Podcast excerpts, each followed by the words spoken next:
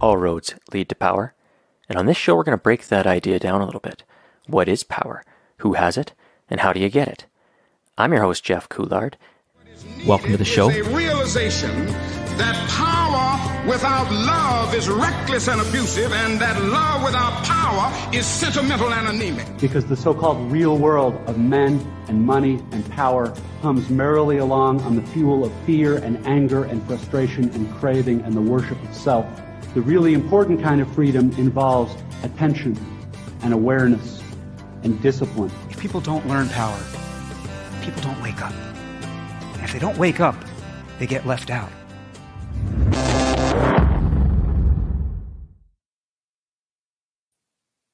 Okay, welcome back to another episode of Powerful. My name is Jeff Coulard, and I'm really excited about tonight's show.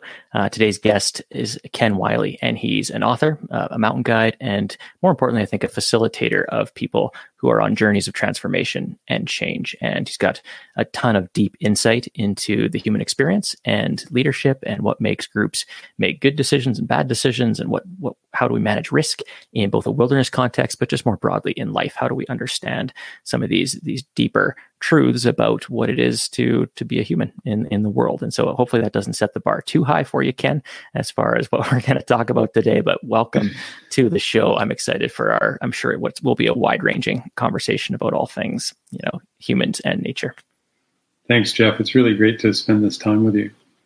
Yeah, well, I appreciate um, your journey and you, your willingness to share your journey of, I guess, learning and growth, and you know the the transformative power of nature. I think that's probably where we first crossed paths or connected was around kind of nature and the the transformative power of it. I think probably when I was working at Enviros with wilderness uh, therapy program, I think we mm-hmm. connected and we had a good. I remember a phone call with you while I was driving to work. I think one day uh, where we, we we chatted about this kind of thing. So why don't you fill us in on you know broad strokes, high level? What is it that you find yourself up to these days? Um, and yeah, what do you what do you do?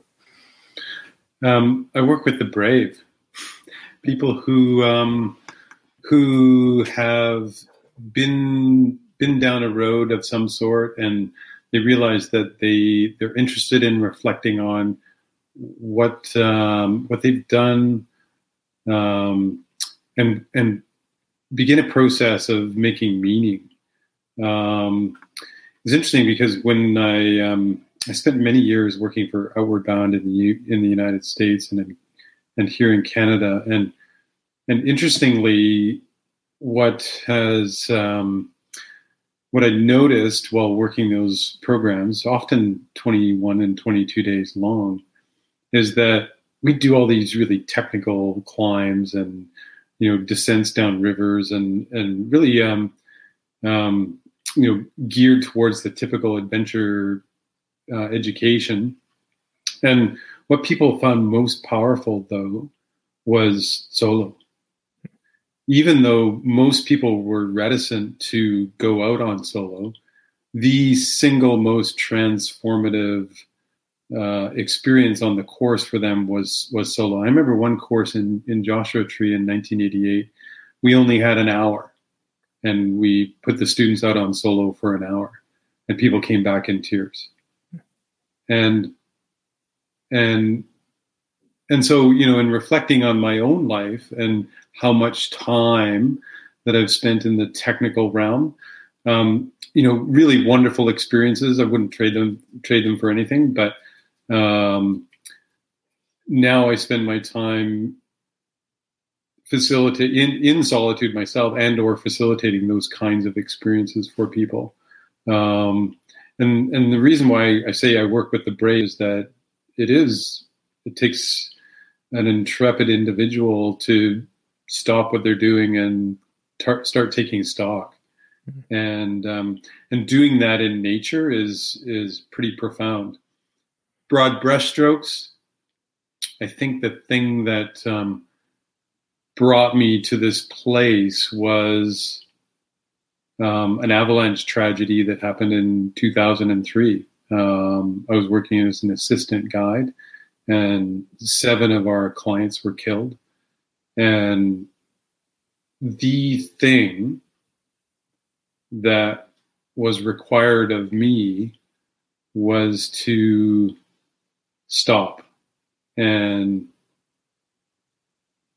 and metabolize, process, and make meaning of, and and be accountable for, um, and you know probably, you know that's where where um, I guess this this story begins is um, sitting down to write um, to write about that experience and and go through a process of in a, in a sense growing up um, growing up and, and becoming accountable for um, ways of being and decisions and and all of it.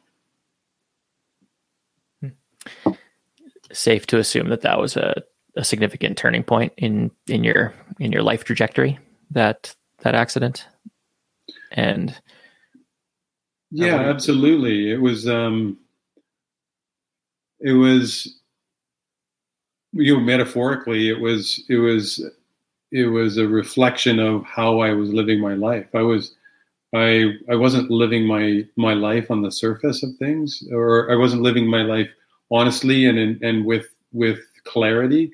I was everything I was doing was kind of buried under several different layers of you know of things. And and so when I found myself under the snow and then when I was dug out and you know slapped across my face by my clients and told to wake up. Um, that was a powerful experience. And but waking up to a situation that was um, catastrophic um, for so many, um, so many families and um, and our community and and myself and and and really not um, not having the tools to manage it, like feeling completely rudderless in terms of being able to um, to be able to move forward with um, with clarity, with integrity, with honesty, with I spent many years just kind of hiding in the shadows afterwards, um, which was a, a, really uncomfortable place to to reside. Um, yeah, hmm. it was a turning point. Yeah. Um, I'm curious about, and I asked you this question as kind of a prelude right before we came on live, the question of the meaning of that incident for you and the maybe the change in meaning over time. And so you mentioned, you know, not having the tools, being a bit rudderless immediately afterwards, and then spending some time in the shadows for, you know, a few years or a prolonged period of time in the shadows to then writing about it, um, getting it out, and I guess stepping into um, stepping into that experience in a different way, or maybe the meaning of that experience, I'm assuming has changed over time. But I'm curious about that journey um, mm-hmm. because I think it'll lead us into a conversation about what you're doing now and helping other people make meaning of their journeys. Um, what mm-hmm. how is that? How has the meaning of that experience, that chapter in your life, changed over time? I think that um, immediately post incident, I was inhabiting a victim mindset, even though I was working and being paid um, yeah, like I, I perceived that I was, as an assistant guide, I perceived that I was kind of forced into the situation, and, and I perceived that um, um, that I didn't have a choice, and that it was it was a horrible thing that you know this thing happened to me, um, and then but also you know kind of mixed in with you know why did I survive? Um, and and also you know kind of layers of confusion around well you know i never really i never really i thought if something terrible was going to happen in the mountains i thought i wouldn't survive it. And then feeling shocked and dismayed that i did survive it. Um, yeah you know though you know kind of that was the place that i inhabited for probably a good uh, eight or nine years post incident um, or post tragedy and and um, and and it was easy to it was an easy place to inhabit because people who knew me and people who you know friends and family and colleagues um, it was easy to reinforce the person i'd always been.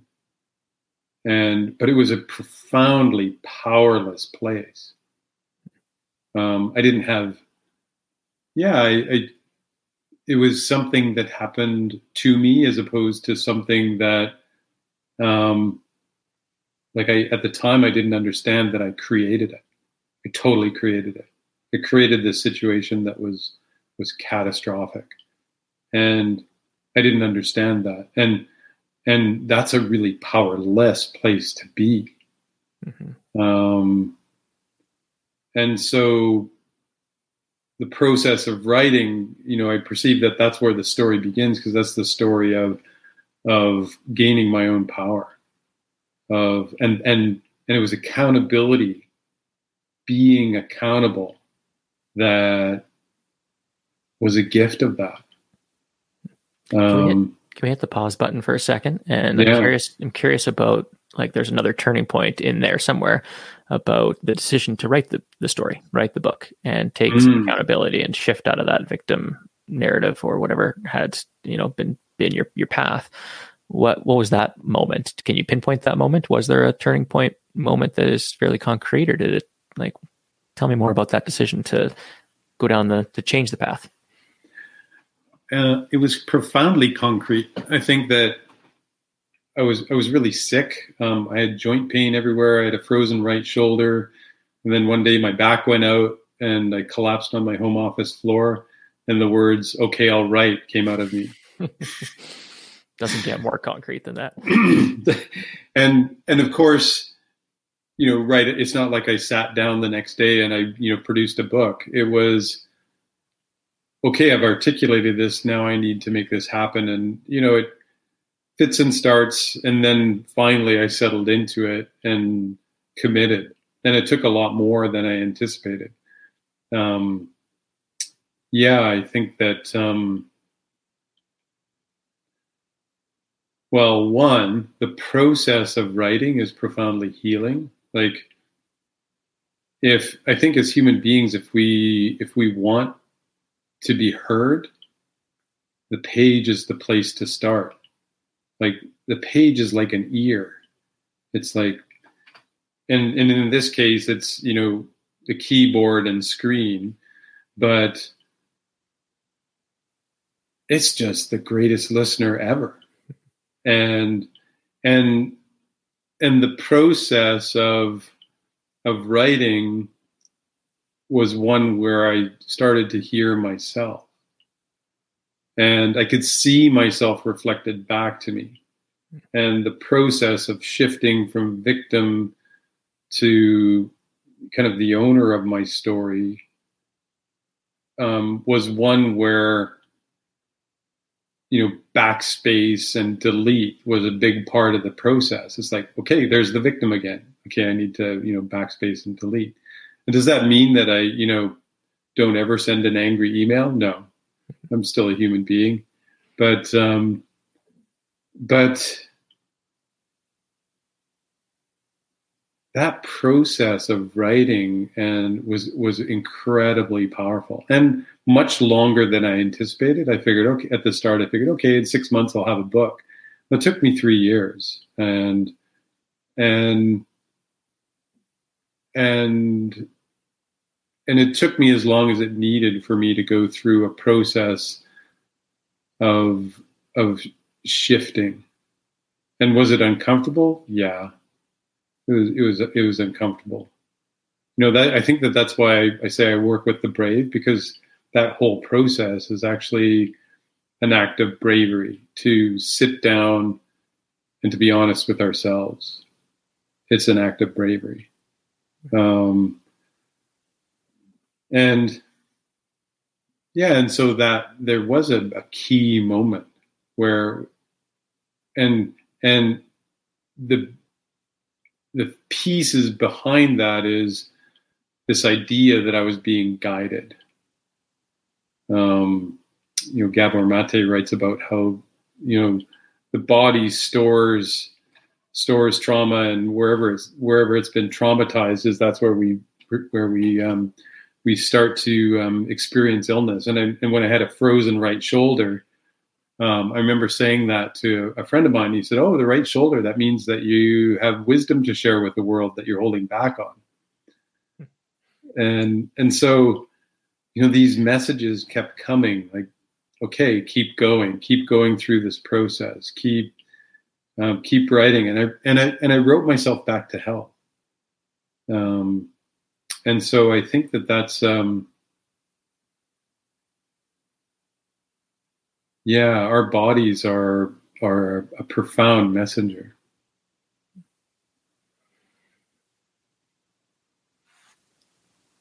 So this, where does this place us in the journey? You took three years to write. You started at eight or nine years. We're coming up on 2015. Yeah, 2014 is when the book was published. Okay. Um, and and you know the process continues because when we went to um, to re-release the book this year, um, there was a couple of cha- chapters to add, which were um, were important. Um, the last chapter of the book now visits goes down to Truckee, California, where I um, in 2014 I gave a book presentation, and um, that community lost Kathy Kessler in the avalanche. And it, you know, it's in hindsight, it, it's it's it's really kind of I I booked a, a reading at a bookstore down in Truckee, California. I got down there. We pushed the bookshelves aside. We put up a bed sheet. I set up my projector, and yet in the audience was Kathy's 90 year old mom, her two sisters, her brother, and her widower. And they waited 12 years to find out how Kathy died. And and the last chapter is entitled grace. They were so graceful to me. Um, they could have chosen to treat me badly. Um, but instead they just thanked me for coming down and telling them how kathy died. Now it's a, a story about how you know, kind of in the in the industry, we can lose our humanity through the legal process, and then we can lose our humanity through fear, um, and that's that's a pretty powerless powerless place to inhabit, um, being fearful, and and then losing our humanity. And so, um, you know, kind of the way the legal system works is when there's a big um, tragedy in in mountain guiding here in Western Canada, um, our insurance is void if we speak if we say anything about the about the accident or tragedy um, before two years is up, before the statute of limitations. Um, insurance companies are concerned that um, there'll be a big payout if information is given to um, to families that lost somebody. Um, and yet, when we're quiet for two years, we get used to that. And so that becomes that becomes what what's done. And and so um, they waited ten more ten additional years before really finding out, you know, how we made errors. Hmm. Yeah. Hmm.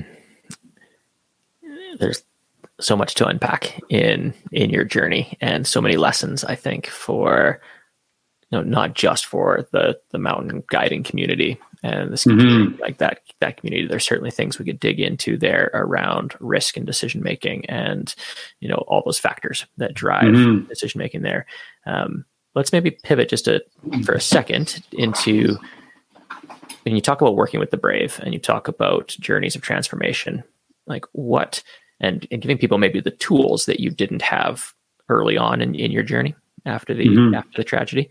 Um, what are some of the core tools or skill sets that you think are most valuable for someone who's on a journey of transformation or is ready to embark on a reckoning with their with their past and that are at maybe a turning point in life what kind of i guess i don't know skills or tools do you find yourself most often working on well i think that um, i think that myself when i, I came to a, a place where i realized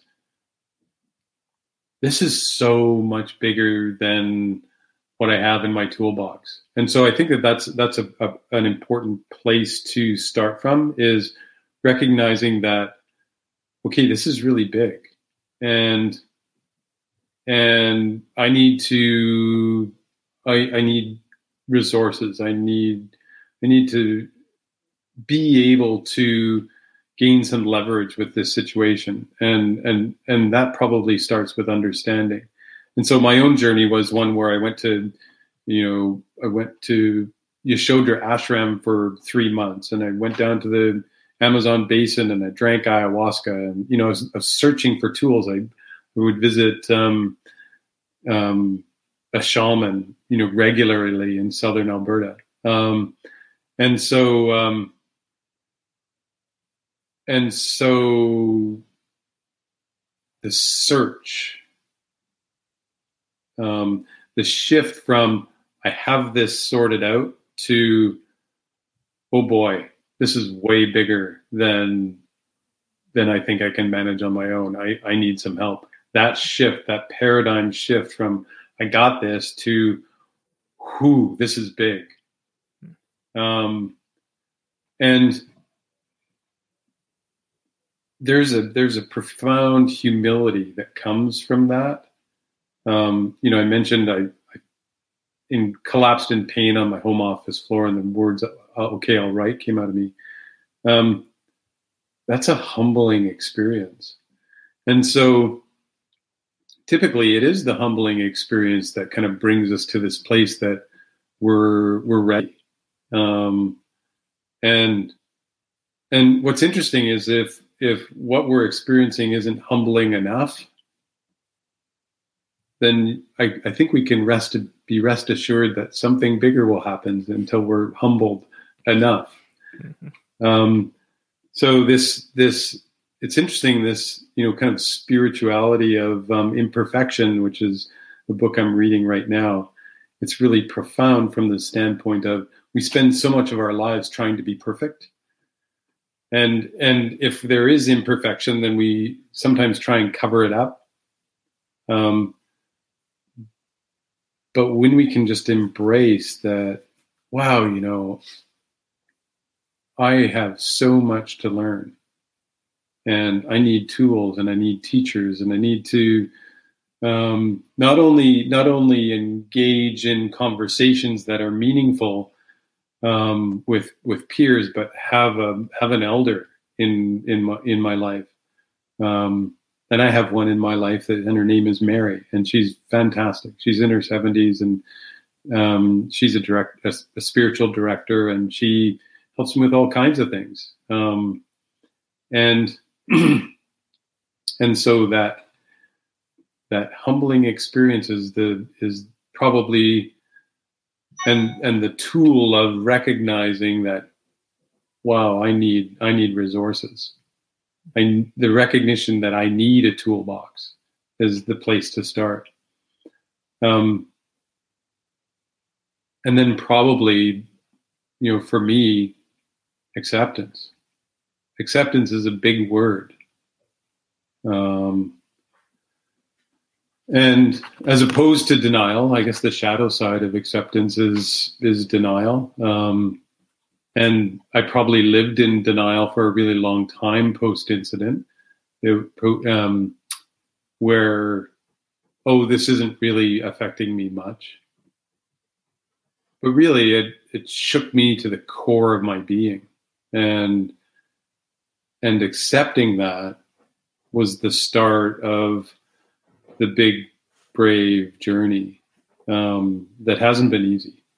Hasn't been easy at all it's probably been the most difficult thing thing that um, um, I've ever done. And and what's fascinating is sometimes we'll see you know spiritual teachers they'll speak about how if we wake up, then life is so much better.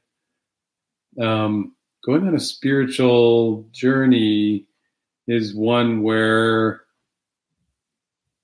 um, we're choosing to engage with the the really pithy stuff of life. And we're choosing to engage at taking some pretty hard looks at ourselves. Um, and so, you know, it's kind of, you know, the metaphor of the mountaineer is, you know, there's a lot of pain that mountaineers go through to do their thing.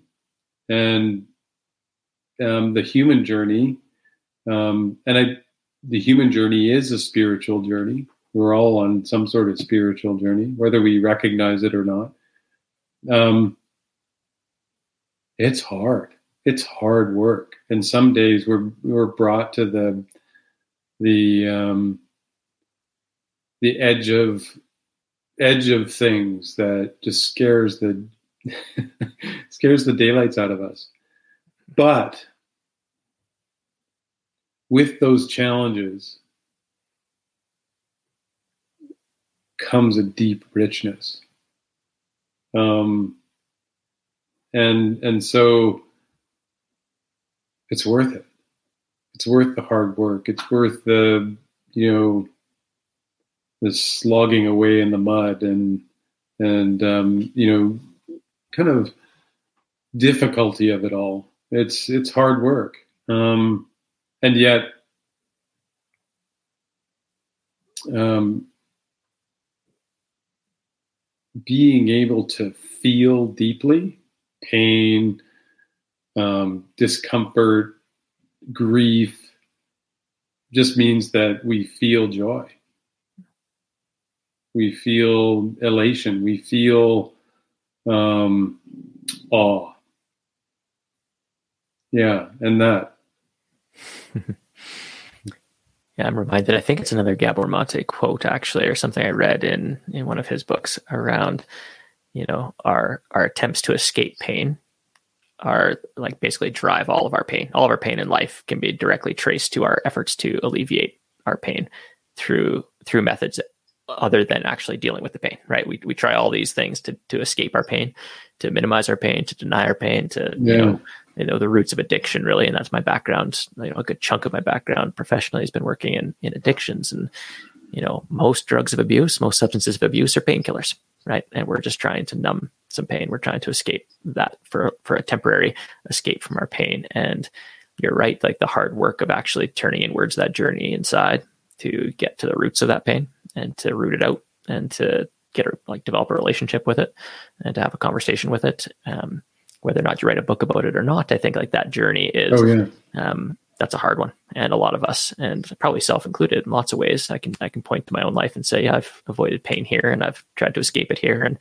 and, you know, an elder in my life previously was a, an indigenous elder that used to consult for our program. He'd say, you know, you can run from it, but it's just going to keep like that wall's just, you're going to keep hitting that same wall until you actually face it and deal with it. And sure enough, like that's what happens, right? Yeah, absolutely. Yeah, I think that you know my journey with medication was adventure.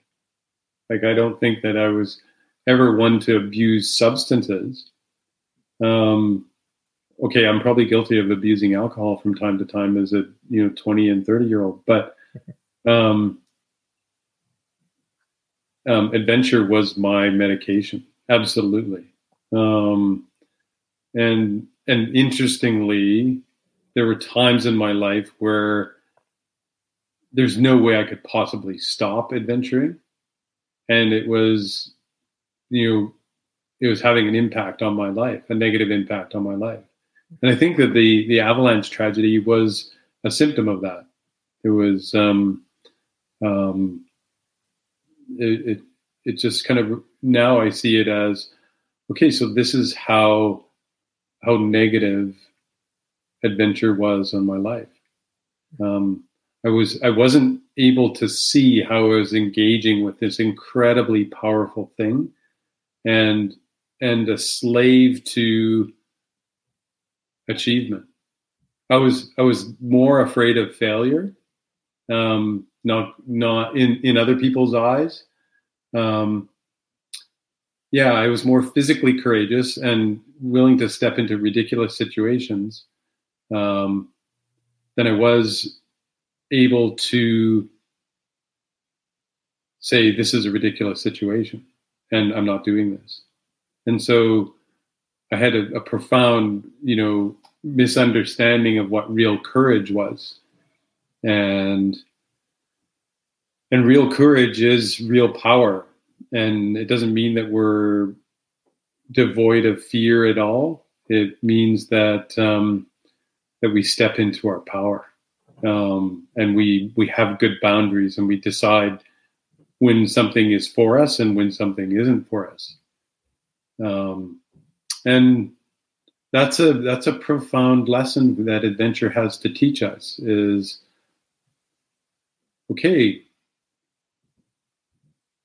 do we understand courage in a way that's deeper than just physical?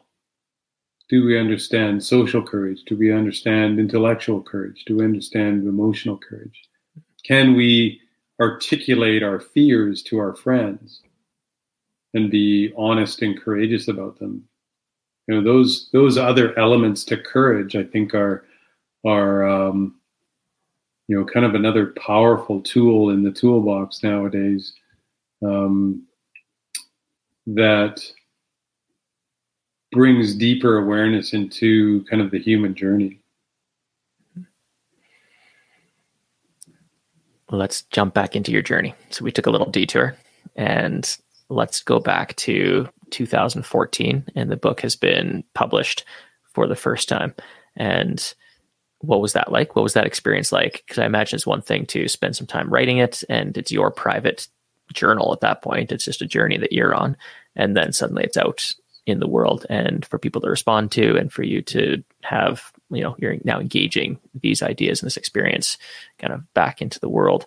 Um, what was that experience like for you? Um, I I needed to come face to face with. So in the writing process, I came face to face with myself, and this was coming face to my face to face with myself and others. And um, i think it was a um, a profound deepening of my understanding of who my friends were. Um, who the who the people um, that would stand beside me when I could tell my truth. Yeah, I think that, um, and it was incredibly frightening um, because I also found out who my friends weren't. Um, and, but you know, grappling with that and wrestling with that was kind of another stage in in the journey of my of of recognizing my own power. Um, and and you know what's really interesting is that I think that human beings need to evolve to the point where we can under we can hear another perspective and incorporate it as part of the truth, the larger truth. Um, instead of, yeah, you know, I think that you know the the evolution of you know of, of human beings is really in need of that, so that we, um, so that we can make peace, you know, kind of on the political stage or on the relationship stage, or, and so, um, I think that my book, you know, when it was released, was a little bit polarizing. Um, and you know, in what ways, in what ways? Was it because you decided to take some accountability and some ownership in an industry that doesn't like to do that, or um, to admit some vulnerability and be kind of open to that in a you know traditionally less vulnerable, um, I guess, mindset in in that in the industry. What was polarizing about your book? Do you think, or were have you just like determined? Um, the narrative that the the mountain guiding industry has subscribed to when tragic events happen is that the mountains are dangerous. Hmm. And and that is true. The mountains are dangerous. Um, and when we when we begin our journey into the mountains on a on a given day, and we we say, okay, so how are the mountains going to kill us today? And then we work our way backwards from there. We then we then end up with a um, a profoundly powerful um, kind of process for managing risk, um, as opposed to saying to ourselves, "Oh, we got this," and getting totally blindsided. So being able to identify, you know, from the from the outset how uh, that the mountains are dangerous and they, they you know they might kill us today. So how are we going to manage that? That's that's profoundly powerful. Hmm. Post incident, um, if we say, well, the mountains are dangerous and this is going to happen, um, yes, that is a truth, but we forfeit any learning that will become apparent or can become apparent if we are accountable. And that that accountability is, you know, the word accountability is actually quite frightening.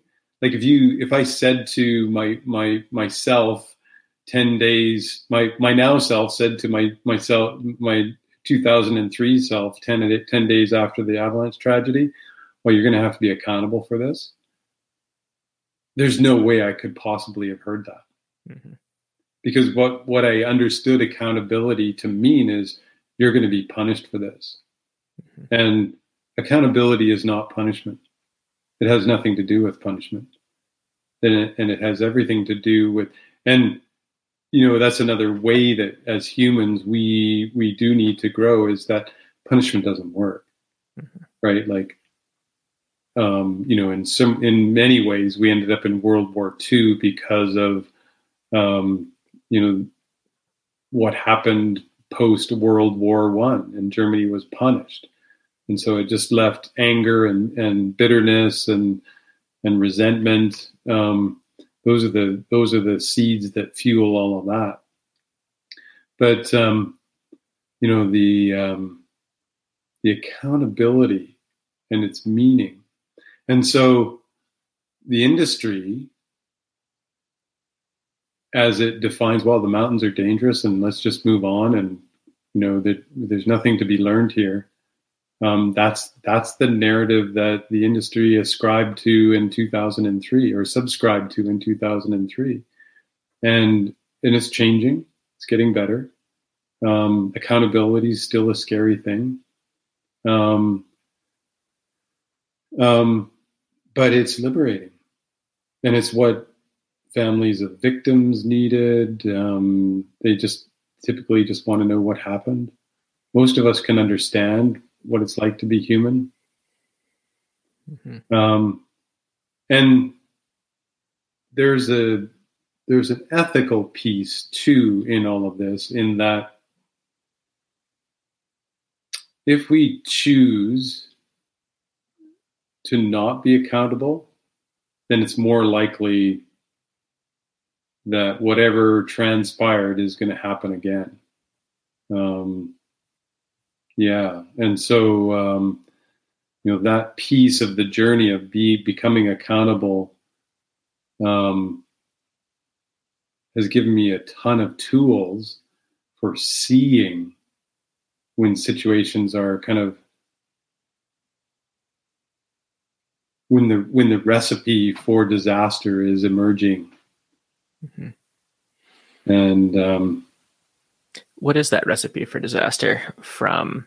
I guess the human the human side of that equation, because obviously there's lots of ways in which the mountains can kill us, and we try and mitigate against that. But having traveled lots in the mountains and guided a bit in the mountains and worked with youth in the mountains, I can most of the incidents, if not all of them. I mean, they're they're human error, they're human, they're hubris, their ego, they're not paying attention to details, their poor decision making, their group think. There's lots of things that combine to form poor decisions and accidents and or incidents, tragedies in the mountains. But you know, what are some of those those top line things that you're looking for?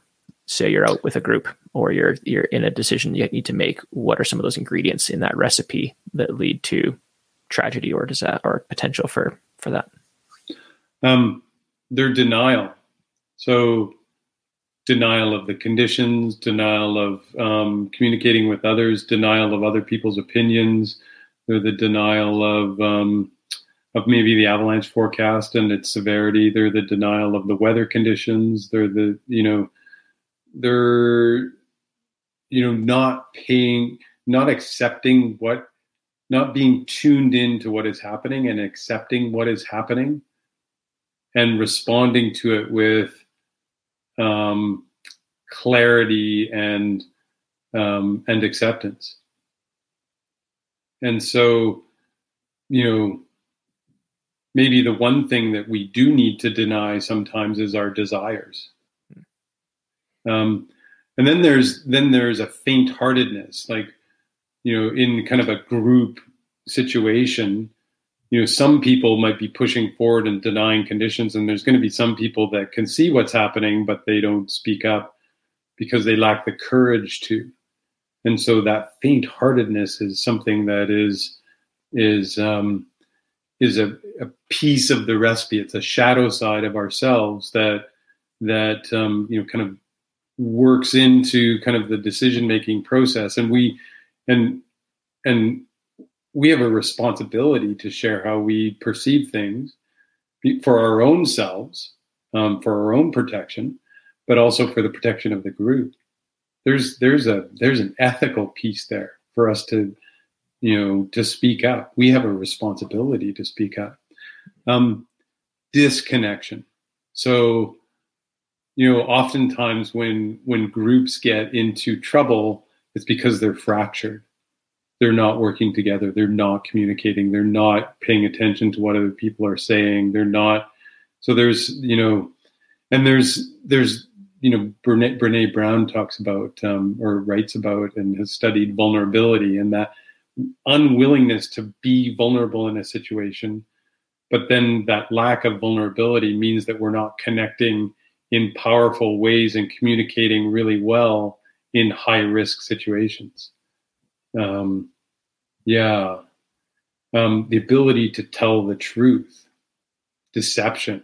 We might deceive ourselves about how we're how we're feeling or what we see or oh well that won't be a big deal um, and so that that either self deception or dece- deceiving um, others.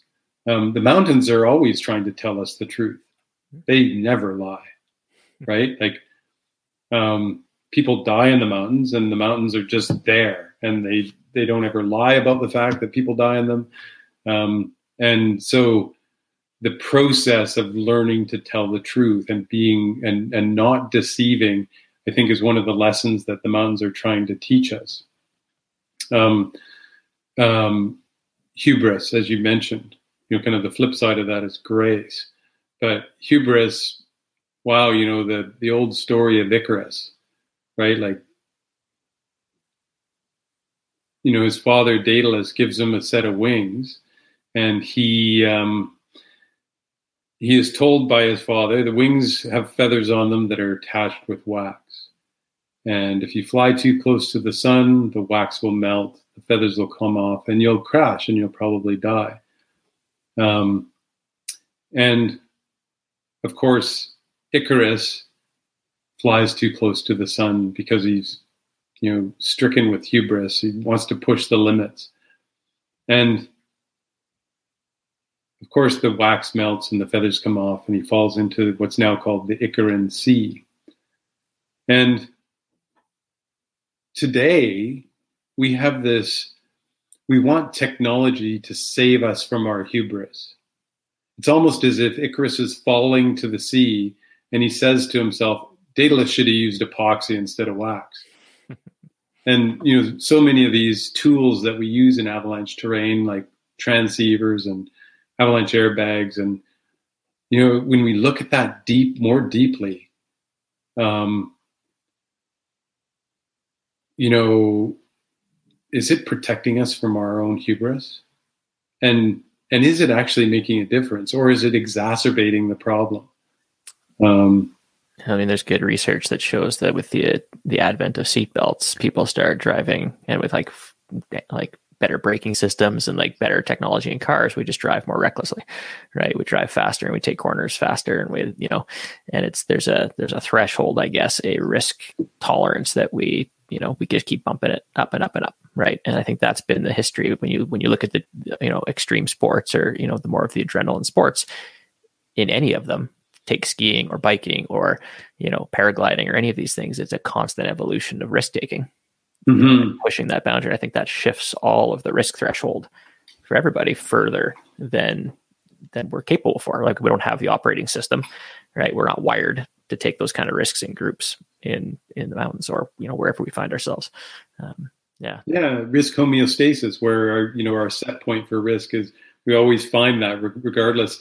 And if you're right, and if we if we want a net um, gain in safety, when we add a safety tool, that means that we we try and have the same behavior that we had before the new safety tool. Um, so if I if I my risk tolerance for driving on icy streets with my summer tires is you know 40 kilometers an hour then I put winter tires on. I've got to stay at 40 kilometers an hour. Then I have a net gain in safety. Yeah. But we don't use our tools that way. we no, we trick our we trick ourselves. You know, another um, another thing that gets us into trouble is um, we. You know, when I think of my younger self, I, I self-identified as a climber or backcountry skier, and when we when when we attach our identity to the thing that we do, then succeeding becomes more important. So it's super important to understand that we are a person who climbs or we a person that backcountry skis. And that distinction is really important because so I gotta I got to pause you because that's so fascinating because our approach in addictions treatment was you're a person who uses drugs.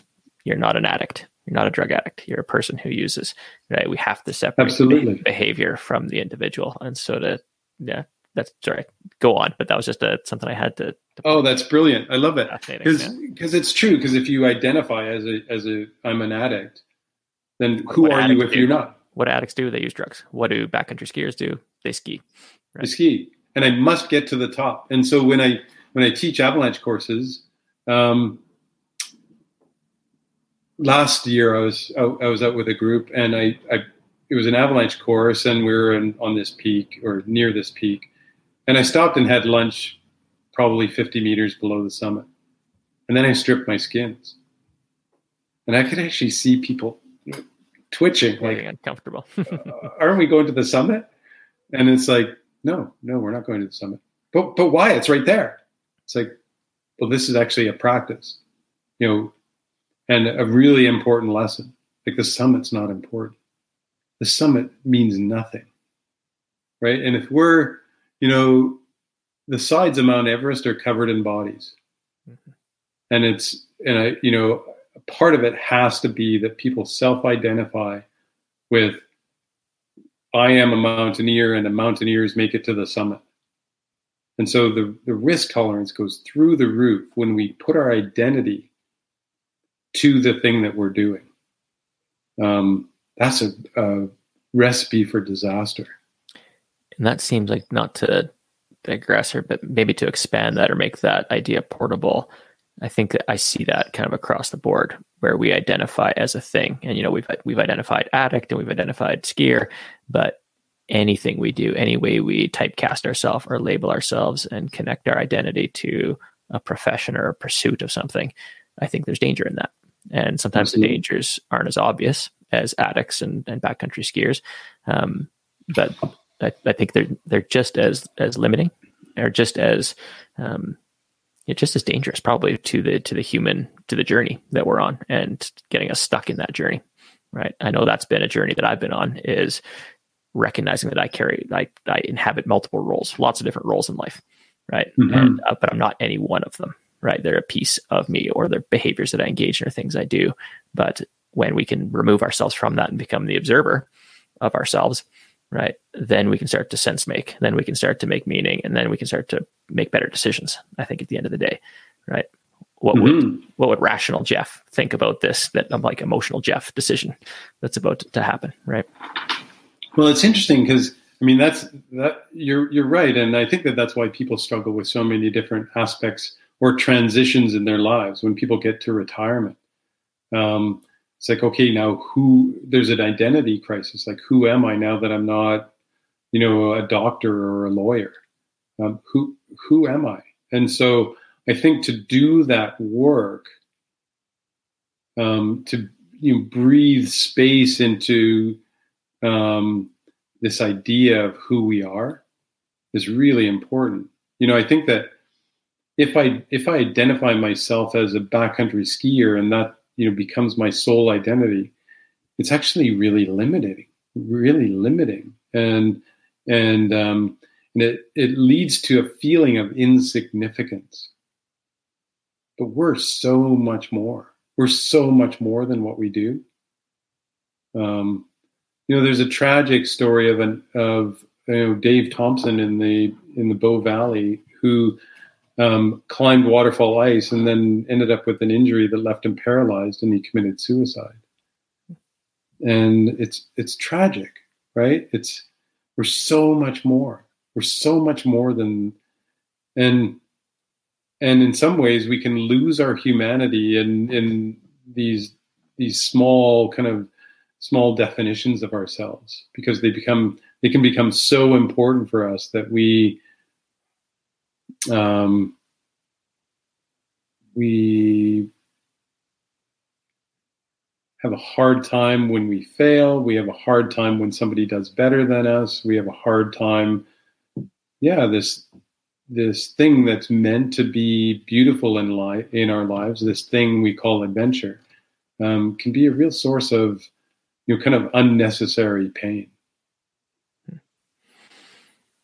Attach, attachment to the outcome or attachment to the status that comes with the outcome right yeah. and there's yeah having spent you know i didn't get too deep into the mountain guiding kind of culture i was in my early 20s before i kind of did that side detour into addictions treatment and that's a very different and actually it was interesting to me because we would hire guides and we would hire social workers or addictions counselors and without a doubt, it was easier for me to teach social workers the basic skills they needed to get kids safely around the woods than it was to teach a mountain guide how to tap into their emotional side and to work with people on a journey of transformation and not fixate the entire group on getting to the summit. Like you say, that like that is just it's it's a, it's an interesting it was an interesting dichotomy to watch play itself out in amongst a staff team that was usually made up of kind of 50-50 of kind of both stripes.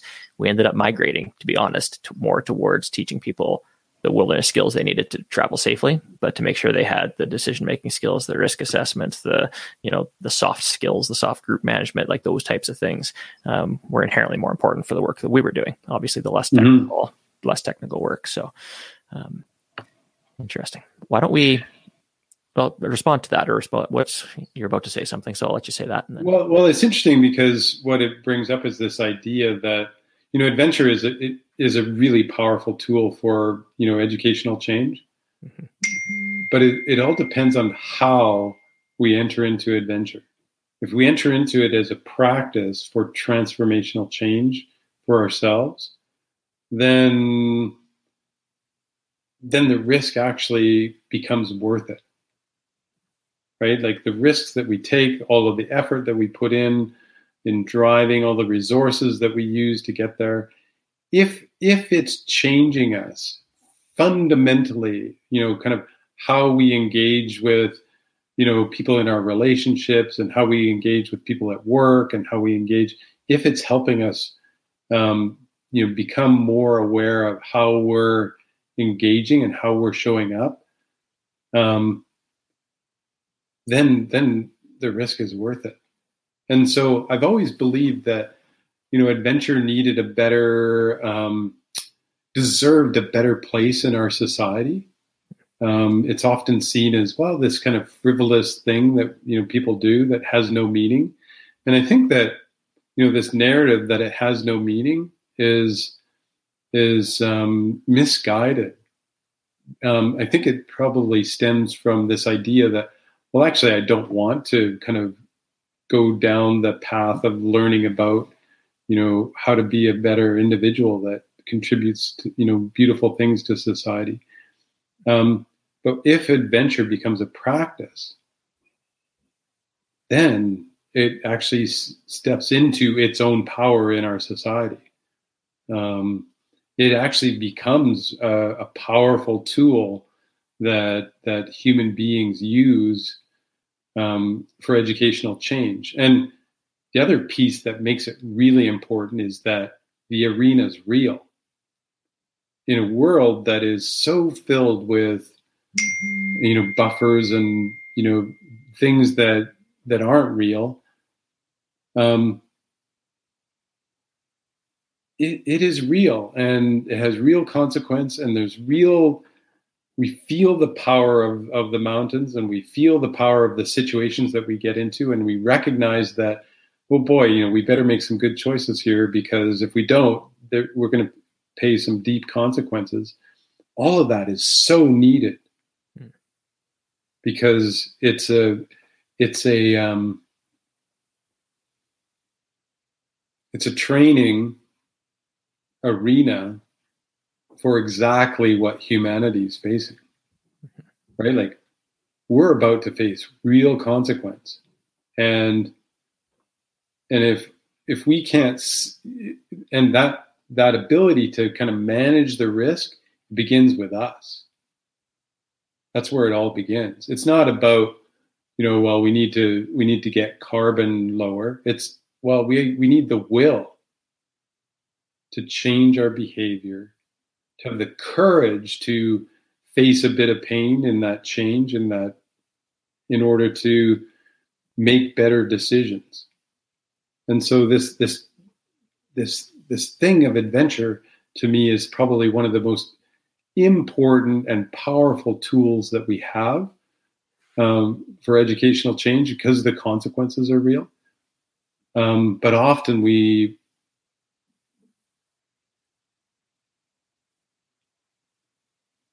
we treat it like a place of consumption instead.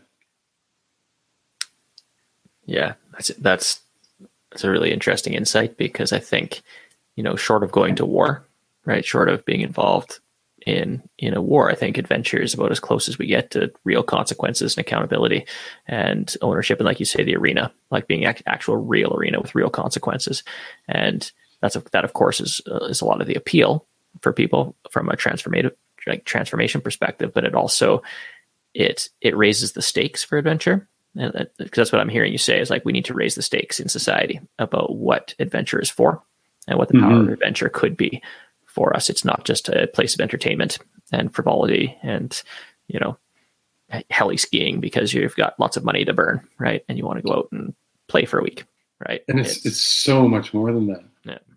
Is so much more that than that. And and um yeah you know i, I remember the i i received my degree from the university of calgary. It was in the physical education department and it was an outdoor pursuits route. And you know when i graduated in you know 1990 um that program was a degree program and there was a master's degree program. And and what was interesting was within the institution the outdoor program was kind of always on a limb um, because it was oh it's that outdoor stuff. But um, but and it ended up that limb it ended up for the university of calgary that that limb was sawed off um, a dean was demoted from medicine and came over to to um, physical education, and and um, he didn't really understand the the value of this, and and so, um, but I think that as adventurers, we do our our passion a disservice. And I certainly did my my passion a disservice by not entering into kind of wow, you know, this is something where I'm I'm meant to become more aware of why I make decisions, um, how I make decisions, and you know what what shadow elements are kind of playing into my decision making process. How do I enter into a decision making process with hubris or disconnection or denial or you know deception? You know, how do I how do I do those things and how do they um, you know, kind of undermine this whole adventure process? Um, yeah, it's about developing ourselves. It really is. Yeah, and not just like there's the development of self, but there's the accelerated development of self. I always thought of our adventure, like our wilderness therapy program. It's not that we couldn't get to the same places given enough time in a in a room with a, with, with a bunch of kids or a gymnasium or a, a, city park or whatever you know other venue we could have chosen but there is something very you know accelerant in nature about sitting around mm. a campfire right? Sitting around a campfire every sunday night by a lake with the mountains in the background talking about life was somehow and then you know going climbing or going paddling or somewhere where the stakes were real and these things went from theory. You know I theoretically i'm going to behave this way to i have to behave this way. Now there was something you know that I thought about like adventure really accelerates that journey. I think mm-hmm. people or can when facilitated and when intentionally done, and it's not just recreational, right? And you know, I used to get pushback often from various places, you know, parents or funders or people who didn't understand what we were, you know, trying to accomplish, and they'd ask about the risks, the risks involved with taking mm-hmm. kids.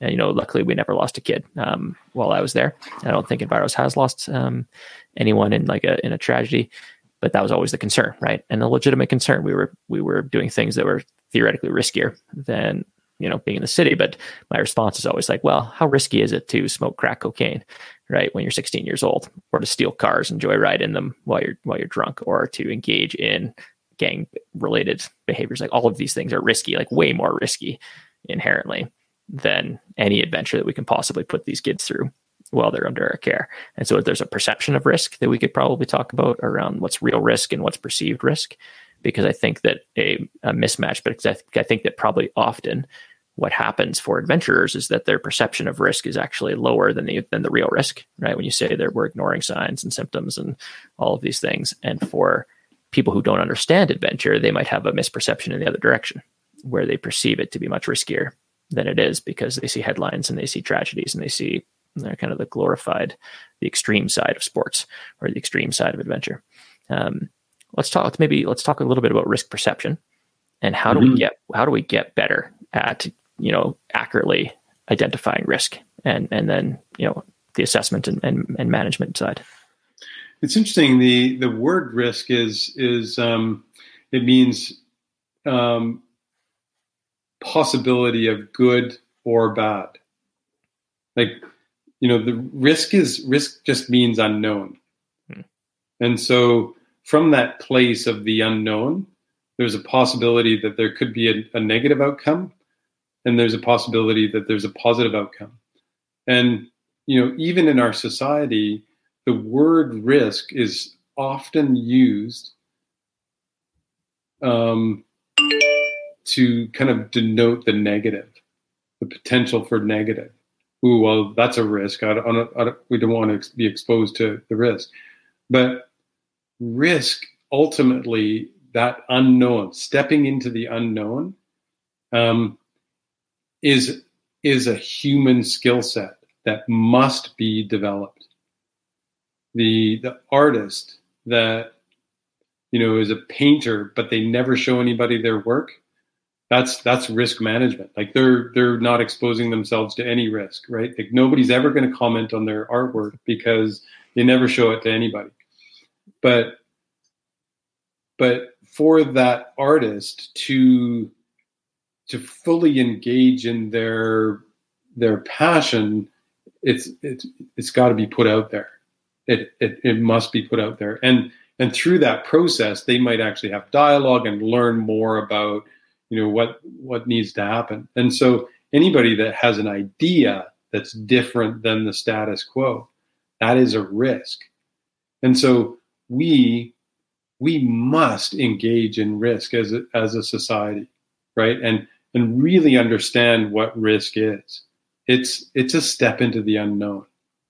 Now if we want to talk about managing it, we might more clearly been playing with this idea, and it might not be right, but I'll I'll say it. It's like consequence ma- negative consequence management, right? So more clearly, it's like okay, so we're going to engage in some consequence management because we want to be able to do this thing that has risk associated with it. So what we want to do is focus on the negative consequences and then back engineer behaviors that will keep us from those negative consequences. Um, and I think that that that that risk perception starts with understanding risk and understanding the definition of risk and understanding that it is desperately important for human beings to take risks. Absolutely. Now, what your your um, your example was really interesting in that organizations um, are faint-hearted. So, and that's what your description of well, what about the risks of this person using crack cocaine, right? Like we're we're trying to create an intervention for them and that intervention has risks associated with it we're stepping into the unknown um, but we're heading this this tragedy off at the pass because if we do nothing that's where it's going we but interestingly if we do nothing if we just step away the institution that we work for and in this case Enviros wouldn't be held accountable Exactly. All roads, it seems, are leading us back to taking accountability and uh, what happens, like the, the benefits and the, the transformation for not yes. just not just individuals to take accountability, but for our institutions and our systems and our groups of people to take accountability. Mm-hmm. Yeah. yeah, and so um, we need courageous institutions that have the ability to offer situations that you know students or participants or or even you know it might be a corporation um, engage in in risk behavior the step into the unknown manage the consequences as best we're able so that we maximize the, the positive outcomes. Um, and so this idea of risk management or this um, idea of um, you know perception of risk um,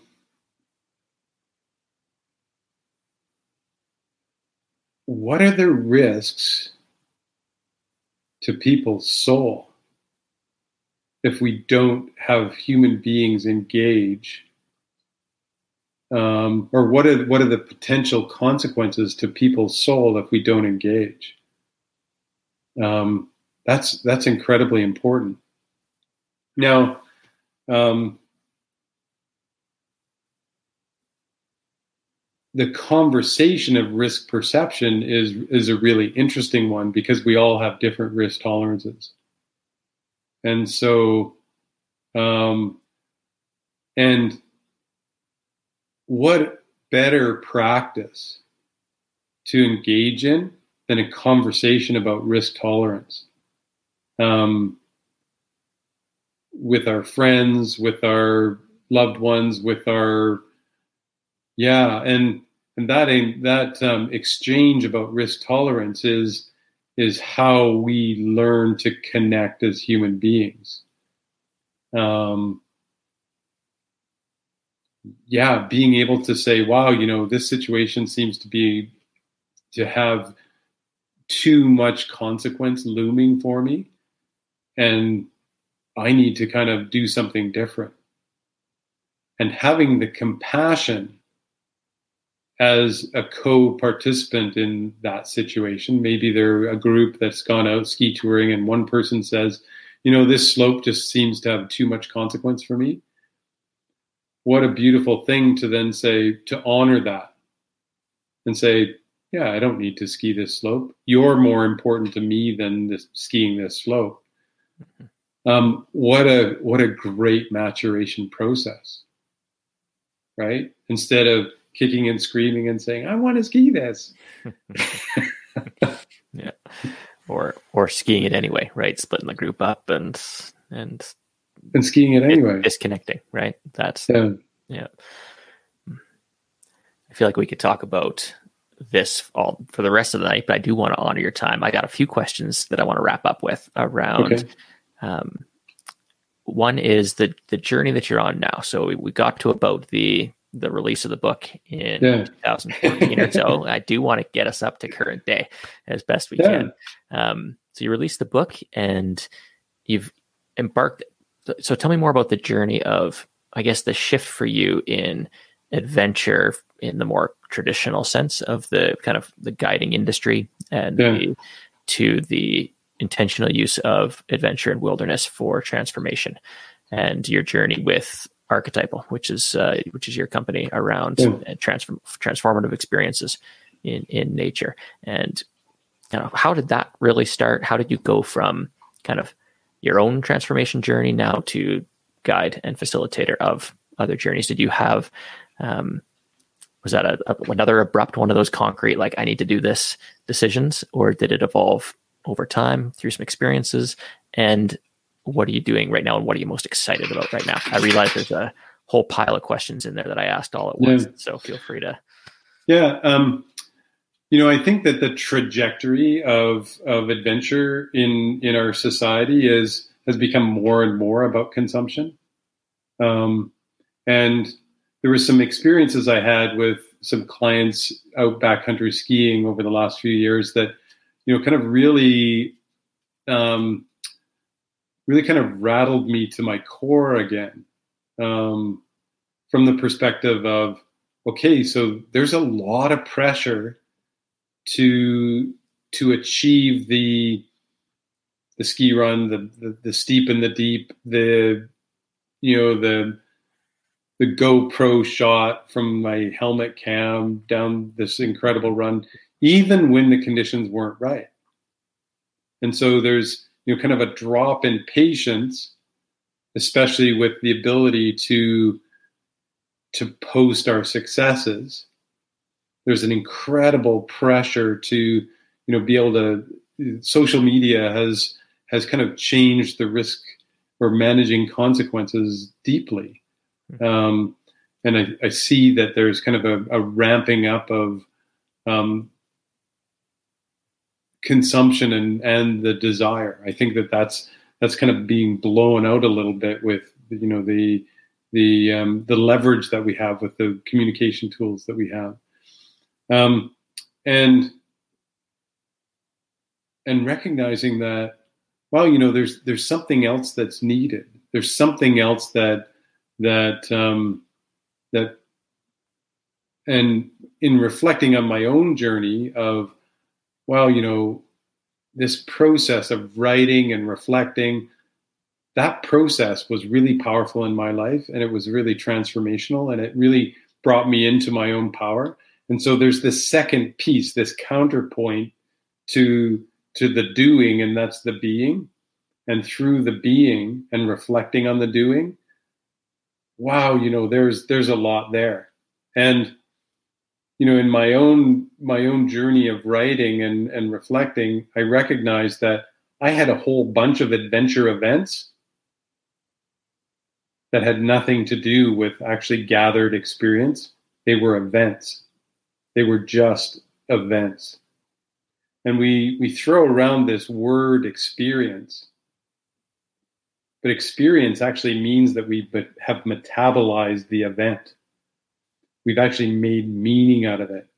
And that meaning is powerful.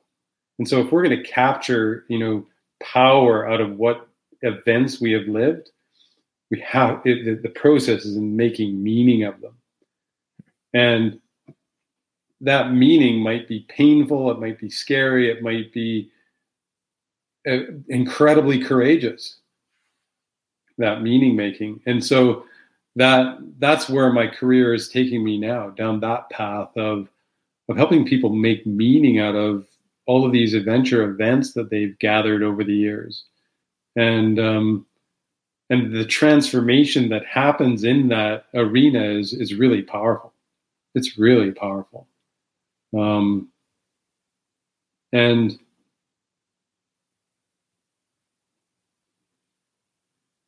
and it honors the place. It brings power to the places because when we make meaning, there's more the the mountains, the rivers, the the places that we go to, we have a deeper connection to and a deeper respect for because we recognize this place transformed me. And and it was only asking me to stop long enough to make change this event into experience. Nature is is is an incredibly powerful um, educator, and you know when we when we see a mountain lake that is still, it shows us a reflection, and in in that experience, it's teaching us that in order to reflect ourselves, we have to be still. And so um, on the side of my truck, it says guided journeys into stillness. And, um, and so that's what I, that's how I use my guiding certification is to bring people to places where we facilitate the stillness and, and help people through that process. Um, and also I, I teach a risk management workshop that um, over a period of, a, of several days we we kind of unpack what we've been talking about in this um, podcast you know it's there's a there's a lot to it you know when we when we um, reflect on courage and how we've engaged in you know courageous behaviors or faint-hearted behaviors and and how have our adventures kind of um, you know kind of brought us to a place to reflect on that. So that's what I'm doing now. Is um, you know I think that in all of it, I'm probably more than any time in my life, I'm advocating for adventure and its place in our society. Um, but the but both parts of it, the act, the doing, and the reflecting. Mm-hmm. Awesome. Well, I would love to chat again. I might have to have you on the podcast again because we did just kind of scratch the surface of some of these topics, and I'm sure we could dig in more deeply. And so I look forward to that conversation. Um, I'm going to give you, you know, the last word in the sense that is there a question you want to leave people with who've listened to this to this point, or um, something for them to check out, uh, a book to read that's had an impact on you, um, basically anything a resource a, a question something you want to leave uh, the listener with tonight. Yeah um, i'm interested in this idea of the heroic. And um, you know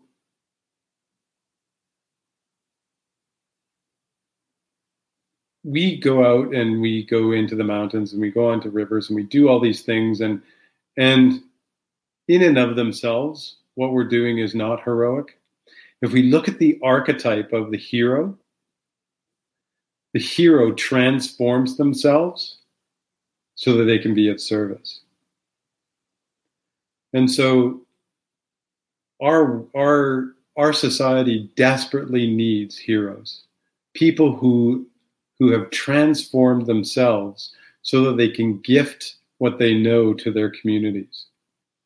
And if there's a if there's a thing that all of this ice climbing or backcountry skiing or paddling or adventuring or even just our lives, um, if there's something that that is in in if there's some power in that experience, it's up it's up to us to let that power of the experience or that event change us so that we have deeper gifts to give to our communities because we're short of heroes No, we we certainly are short of heroes. I think in in modern society in today's world, it's tough to look around. I, I, look around. I find myself looking around, wondering, you know, where are the leaders? Where are the heroes? Where are the people who are stepping up to help us take on these challenges um, that we face um, as as a species, as as humanity? So, um, Ken, thank you so much for joining thank me. You. I kept you over time, but hey, it's my podcast. I can run it long if I want to, right? Uh, I'll take accountability for it. So, um, uh, if I would love listeners to check out the, the, the work that Ken's up to at archetypal.ca and get a copy of the book. It's recently been re-released and with some additional chapters, which um, I'm going to have to pick up a copy and and read for sure. So uh, definitely. How about if I how about if I send you a signed copy? Oh, well, that would be wonderful. That would be, that would Thanks, be great. Jeff. No, thank you again. Appreciate it a lot. And a reminder to listeners, if you're listening to this after the fact, it is a live show every Monday night at 8.30 Mountain Standard Time. And if you are listening on iTunes or wherever you get your podcasts, if you can drop a like or a rating or a review, that helps reach a wider audience and get conversations like this one with Ken out to a, a wider range of people and out into the world in a more meaningful way. So that would mean a lot uh, to me. So thank you so much for tuning in and we'll talk to you again. Thank you, Jeff. next week. Thank you so much for doing the work you're doing. Awesome. Thanks, Ken.